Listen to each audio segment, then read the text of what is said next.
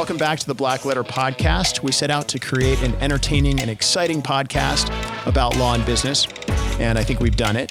Black Letter, the name comes from the Gothic typeset that was originally used in the Gutenberg press. Over time, Black Letter became the only font that English law books were printed in. Everything else was printed in regular type. It made it harder for kind of the common person to understand what the English law book said. Black letter came to represent something that was law, that was set in stone, that was sort of old and a well settled fundamental principle of law. We're here to demystify black letter law. We're here to demystify things that happen in business and law and where those two meet. And I hope you have fun listening.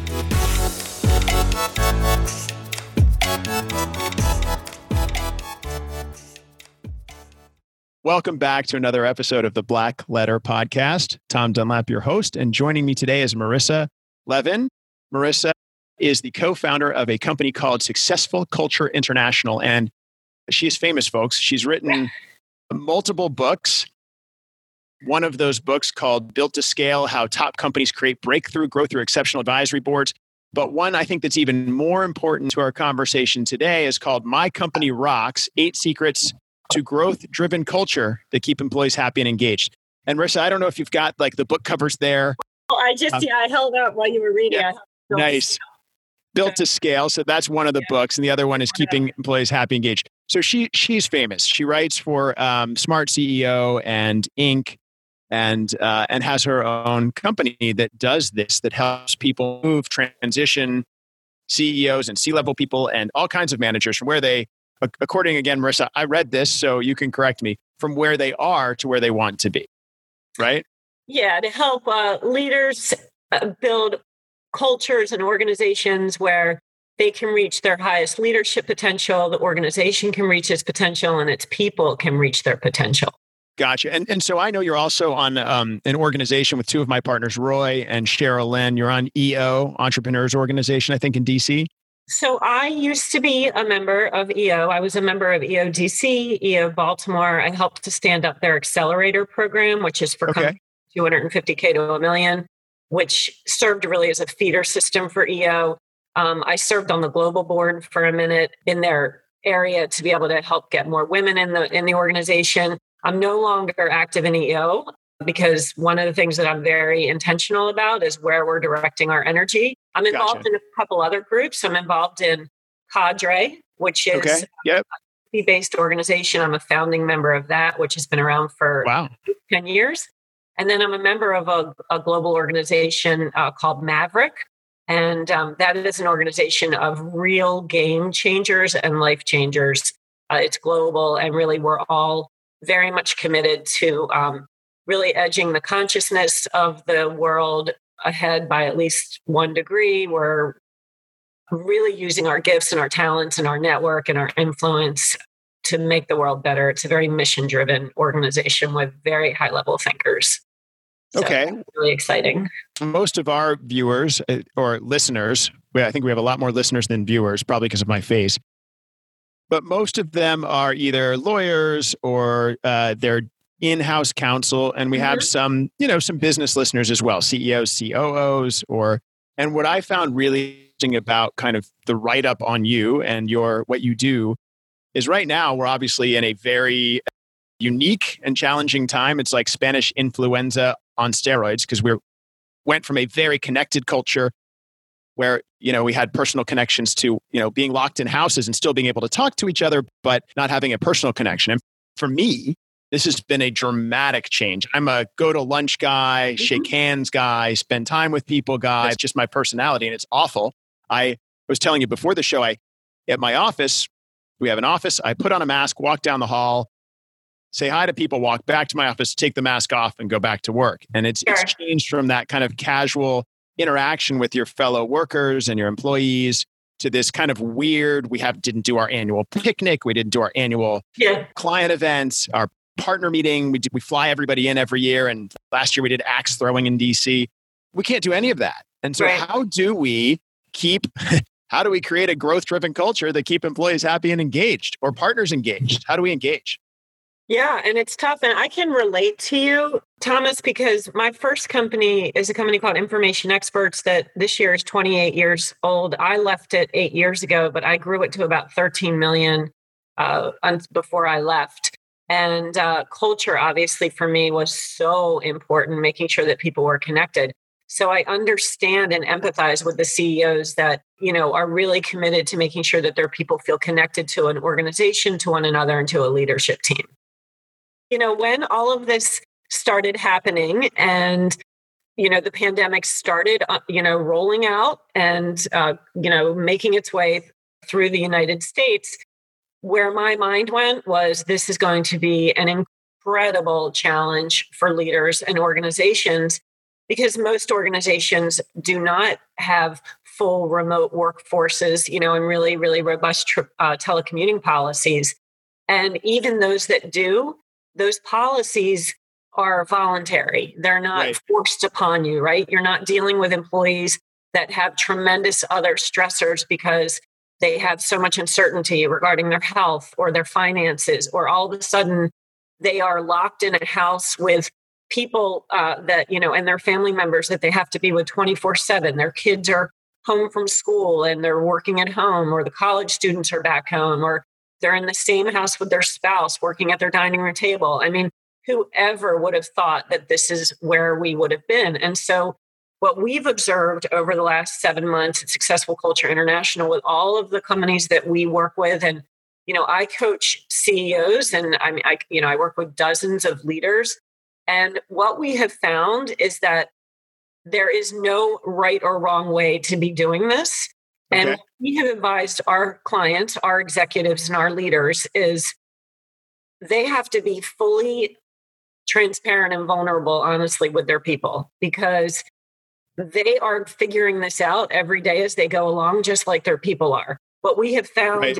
while there is still like a, a bifurcation you know, between the leadership and the employees, in many ways, everybody is in the same boat, trying to figure this out every day as they go along. And leaders need leadership, but they really need empathy. Okay.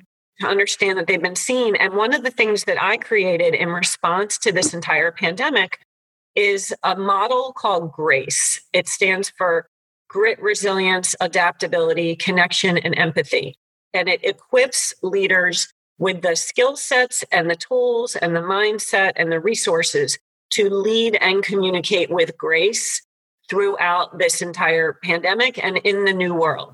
So, how do leaders tap into their own grit?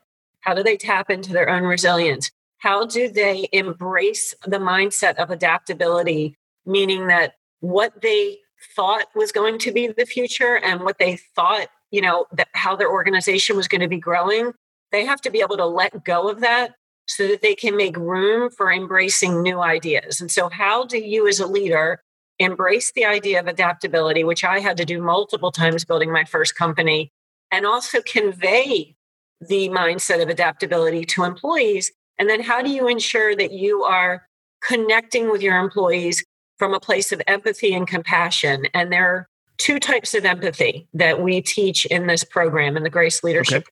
Program. There's cognitive empathy and there's emotional empathy. And leaders want to be in the place of cognitive empathy where they are able to take the perspective of their employees, but not get fully emotionally engaged so that they're ineffective in terms of being able to help them through things. And then they want to attach compassion to that, which means that they're offering support.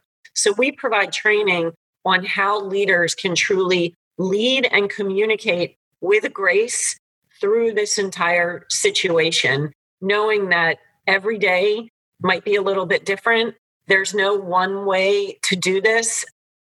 But across every organization we've seen in every industry, every size business, what we're finding is that leaders need to find ways to truly emotionally connect with their people so that they feel seen and heard and connected to the organizational mission and connected to the leadership in ways that they've never done before.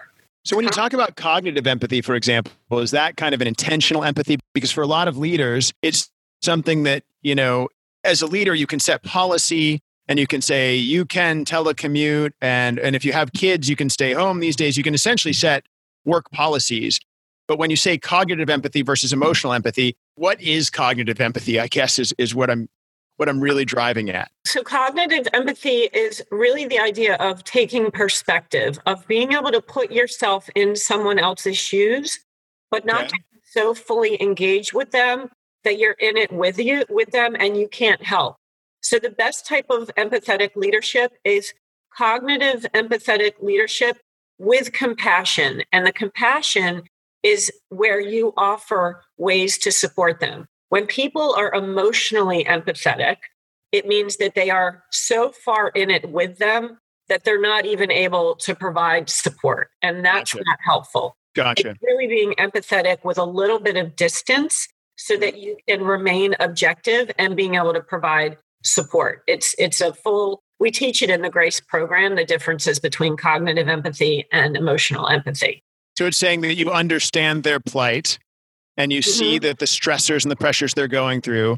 But at the same time, leaders have a business to run. So you have they to do. say, I understand what you're doing. We have to meet the business's goals. Let's try to mesh those two things together. We're not yeah. going to set aside your concerns for that. I'm going to acknowledge them and address them as best we can. Because you can't always, I mean, we we have 150 employees and we mm-hmm. cannot, mm-hmm. for each one of them, you know, make an individualized policy. We have to be kind of broad. And then when huge things come up for an individual, we had one person in one of our offices, not in the DC metro area, in an office far away from the DC metro area, don't worry, but come up with COVID. And so, you know, yeah. that was kind of a kind of a shock because zero people at the whole firm so far. And then, you know, one person. That was a, an opportunity for us to, I think, exercise some cognitive empathy more directly. But I think and so, just to ask you, what can a leader do on a on a larger scale instead of a case by case basis to show their employees that they're willing to engage in cognitive empathy or I don't know if it's a policy driven perspective, but what are the what are the actions a leader could take? Such a great question. So in addition to doing the regular business check-ins, you know, where things are going regarding milestones that need to be met, projects that need to be completed, goals that need to be achieved, what types of touch points and check-ins is the leader doing that recognizes the human side of the okay. employee, right? Like are they are they doing individual check-ins? Do they have a phone tree? You know, if you have 150 people, I don't know what your organizational structure is, but you know, is there a way that you can make sure that every employee is getting some type of touch point on a regular basis that it's just a human check-in? That's one thing that they can be doing. Another thing is um, there are creative ways that organizations can connect with their people that go beyond just the standard like happy hour. Like, let's show up at 5 p.m. Eastern and everybody has a drink in their hand and then we'll cheer to the weekend. Like, there are a lot of other creative things that can be done. There are different gifts that can be sent to people. I mean, we have one client that they sent neck pillows, you know, to their employees because everybody is sitting in their chair all the time. So, what are some creative things that you can do? I have a client that is still holding their uh, annual employee retreat and what they've done is they've arranged with a catering company to make sure that every employee is getting lunch delivered at their house at the same time so that everybody will take their lunch break together. And what that does is it takes the pressure off of the employee for getting up and going, I don't have anything in the house. What am I going to have for lunch? Right. And they know that they're having a decent lunch and they can choose to either either eat it with the company, like literally sitting at their desk, or maybe they want to go off camera. But what can companies do to still create a sense of cohesiveness, but at the same time keep the business running? So there's a lot of creative things that people can be doing. What other types of touch points do you have? Are you sending out an internal newsletter? You, as the, as the leader and the CEO, yeah. doing some video messaging that you can be sending out. You can be doing an online book club for employees. Like we used to have a book club at my my first company that obviously met in the conference room. You can still move that online. My company, we have a full scale academy, Successful Culture Advanced Leadership Education Academy. We do training on conscious and unconscious bias in the workplace, emotional intelligence, self awareness, communication skills, having difficult conversations, leading remote teams. Those types of soft skills are the critical skills that leaders need. And so we provide all of that online now, and it's highly, highly interactive. And so those types of training and education programs are really important for corporate culture now. So there's lots of things that companies can be doing to keep their people engaged and make sure that they feel seen and heard. So what what do you think during this pandemic is the biggest mistake that companies are making that you see over and over again when it comes to culture and communication? I would say that the leaders are not bringing their true selves, that employees feel very distant from their people, okay. from their leaders. I also think that this is the time, um, and this is something that we're doing with a lot of our clients to revisit what your core values are and your mission is to make sure that that is fully reinforced with your organization so that people know what you stand for, know why you exist, and that they feel connected to something bigger than themselves. Where we are finding the disconnect with employees and their organizations is they're losing sight of why they're doing what they're doing. Can I just ask? That seems to tie to me something that I've heard over and over again, and I see it sometimes too.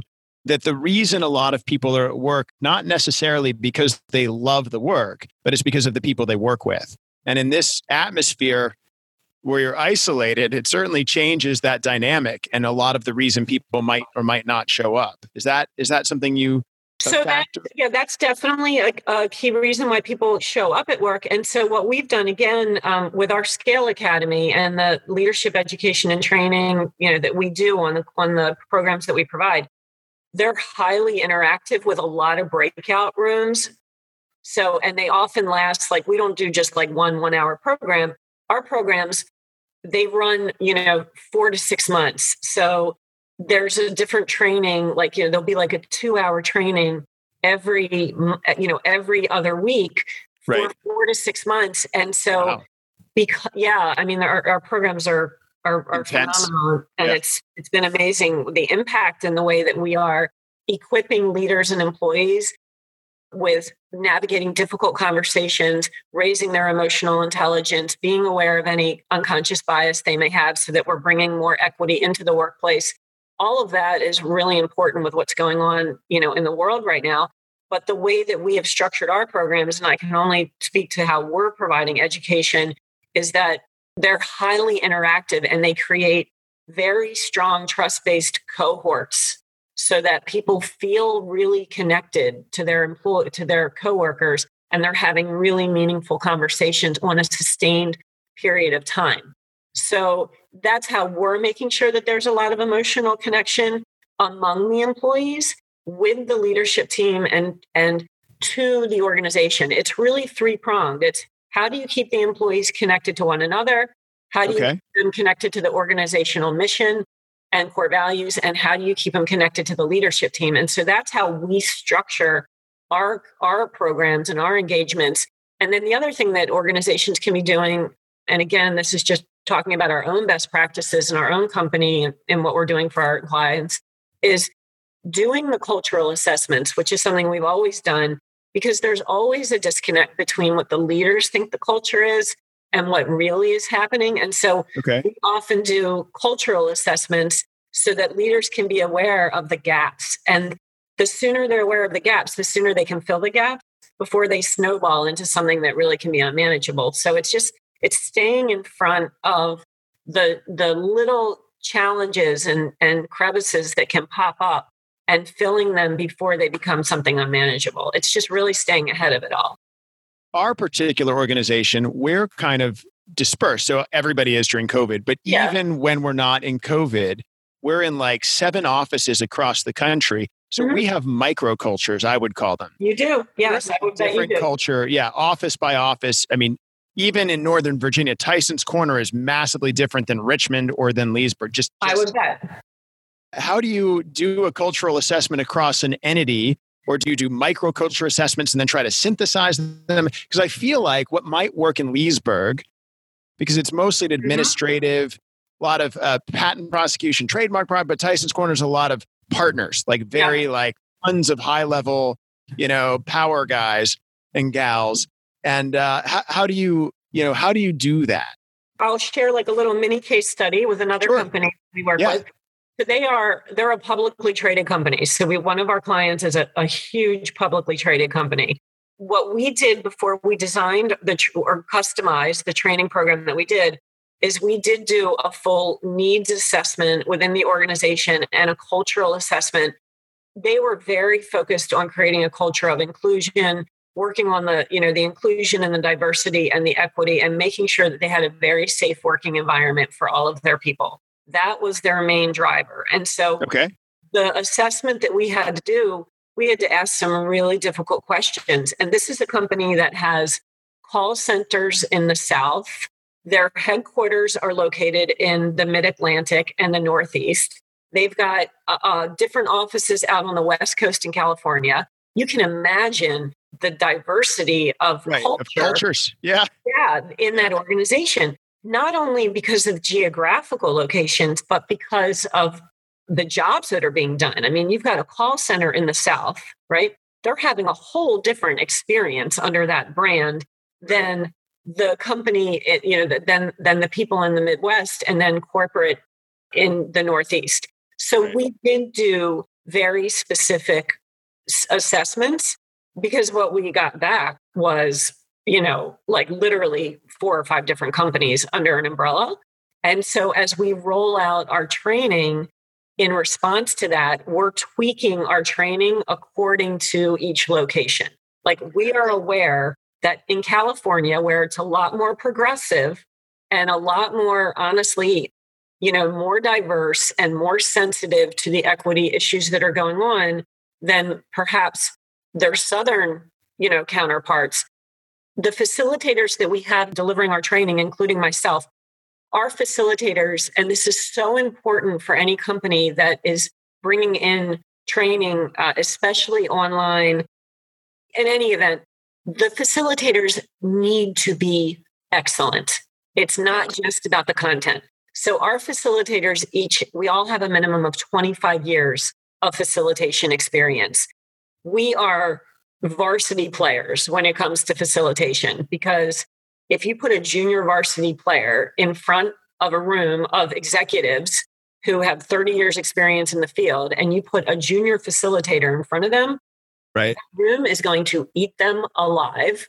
Right. And they will lose all credibility. So you need to make sure your facilitators, when you're providing training, especially in this in this world and in this era when patience is short and tolerance is short, you need to make sure your facilitator is a master at not only facilitating difficult content but moving the the participants through the program in a way that that maintains credibility and respect throughout the whole program. So it's about the the quality of the content and it's about the quality and expertise of the facilitator. Both of them are equally important. So that's how we deal with different cultural discrepancies okay. in an organization. So I've been through some facilitations. I don't know what they're called. Some facilitator managed retreats. I've been on the boards of charitable organizations of a hospital once where they did it, and it was good. It was interesting and good. And a lot of the value for me in that was sitting in the room with the other people and doing these mm-hmm. little breakout groups or exercises or whiteboard things. Yeah. a lot of it was just direct interaction. So, how do you? Because I imagine everybody's doing this by video, and I struggle yeah. with this when we do yeah. company meetings. Like, how do you keep people engaged? Because I can do this. Yep, nope, I'm still listening we're good. And I'm over here playing like you know, I'm watching TikTok or something. Right. I'm yeah. not, but you know that yeah. you know it's hard to. Uh, how do you keep people in in even if Great they don't want to be in? When you're there, they don't have a choice. They have to be in. But people who don't want to be there, uh, you know, get sucked in when it's in person. Yeah. Again, getting back to what I said, the facilitator has to be a master. So we will not bring in any facilitators that don't have at least 20 to 25 years experience. And the content needs to be designed and delivered in such a way that it is highly interactive. So our work, our programs are highly interactive. Makes sense. We yeah. make we take advantage of the breakout rooms on a regular basis. Like we probably have three to four different breakout sessions in one course. We okay. take advantage of the chat. Like we'll we'll do a group activity and they'll have to put all of their answers in the chat. And we have a lot of provocative questions. Like we have a lot of a lot of engagement. And we also limit the number of people in our programs really to like no more than 15 or 16. So then we have the breakout rooms that will go into like groups of four. And so we have we have opportunity for self-reflection, for the larger group engagement, and then we also have the breakout rooms. And it's all, I mean, we move fast and our content is good. And we bring in, you know, different videos from other experts. So it's not just our voice, we bring in leadership experts to be able to complement whether it's, you know, Simon Sinek or John Maxwell or right. um, you know other leaders that we bring in through video. We're very very focused on making sure that that there's a very high level of interactivity and engagement. We don't let anyone off the hook. Everybody has to engage so so i like that. So i, I think that applies to any video conference you have with more than one person. Interactivity speed uh, content very high level content and provocative i mean i guess i could just ask everybody who they're voting for every 15 minutes that would be provocative but uh, but no, I get what you mean. Provocative and relevant to the subject matter. So that's that's really good advice. Thank you for that. So everything we've talked about today is useful and good, and there's a lot of content there. And you guys do a lot yourselves as a company to bring this to other companies. What are the three things that you would say to our listeners today, to the the GCs or the attorneys who advise companies uh, that they should kind of take away with them and share with their clients or if they're a CEO, share with their company and think about the three biggest things or two or four, whatever number you like. People tend to like threes. So I always go three. The first thing, you know, relative to what leaders should be doing, as I mentioned, is that leaders they need to be uh, accessible and available and quite frankly they need to be transparent and what i mean by that is that they need to say to their people look i'm figuring this out alongside of you I've never led during a pandemic. I'm I'm not sure what the right way to do it is. I'm checking best practices. I'm keeping up with what, you know, my industry peers are doing. I'm making sure that I'm aware of, you know, health the the health requirements, but I am figuring this out as as we go along. Okay. And with that being said, I want your input, like what works for you as an employee in this firm and you solicit their input so that people feel that they're being heard and you let people know that what is in place today may not be in place next week, that this is a dynamic, moving, shifting, fluid environment, which means that you may establish a protocol today and say, you know what, we're doing shifts. You know, shift A is going to come in on Mondays and Wednesdays and Fridays, and shift B is going to come in on Tuesdays and Thursdays. Right. You may shifts, but you might find that that's not working. So you need to give yourself room and flexibility to say we're we're switching it up because it's not working for whatever reason, right? You need to be cognitively accessible and transparent.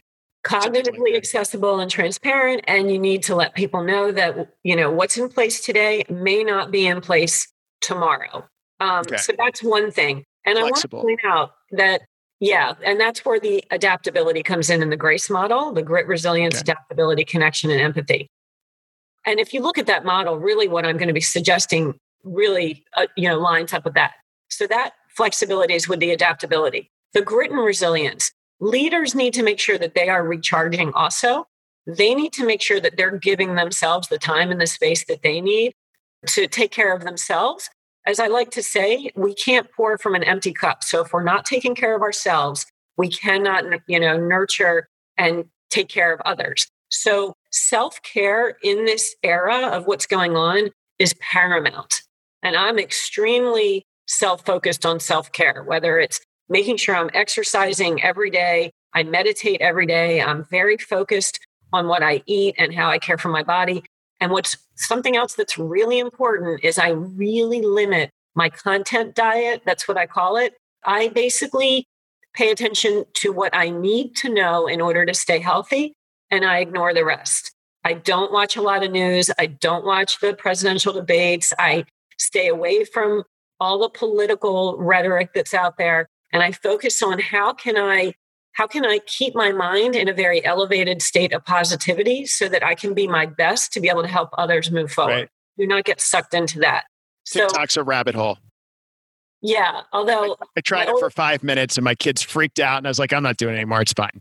Yeah, my it, older it is son, a rabbit hole my older son who's 23 he he does a really good job of, of curating some really good tiktoks that we laugh we laugh nonstop and laughing laughter obviously is really important right now so self-care you know bringing your whole self being vulnerable to your people and being transparent in, in terms of like what you know and, and what you don't know and giving yourself room to be able to shift.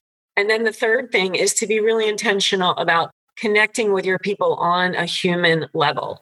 So those are probably the three main things. And then the one thing I want to add is every organization has policies for you know PTO and and maternity leave or bereavement leave or you know mental health days or sick leave. And those are all based on compliance and they are predictable and they're legal you know they're they're legal policies. Right. Where we are right now with covid as people figure out how do i bring people back? Who do i bring back? What does it look like there's no playbook on how to do this. Nothing is standardized. So people are operating from a place of fear and literally like like taking stabs in the dark. Yeah.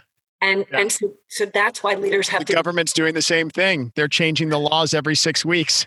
Everybody's trying to figure it out. And that's yeah. why we need to really give ourselves grace when we're moving through this Wait, Marissa, where can people find out more about grace? Is there a, a website or is it in one of the books you've already done or is it is it something that's new?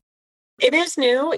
Our website is successfulculture.com. I believe the white paper that's available for download on there is really it's more about conscious and unconscious bias and creating a respectful work environment. Okay. But hey, anyone who wants to uh, get the white paper and the information on grace, they can email me at marissa at successfulculture.com. That's M A R I S S A.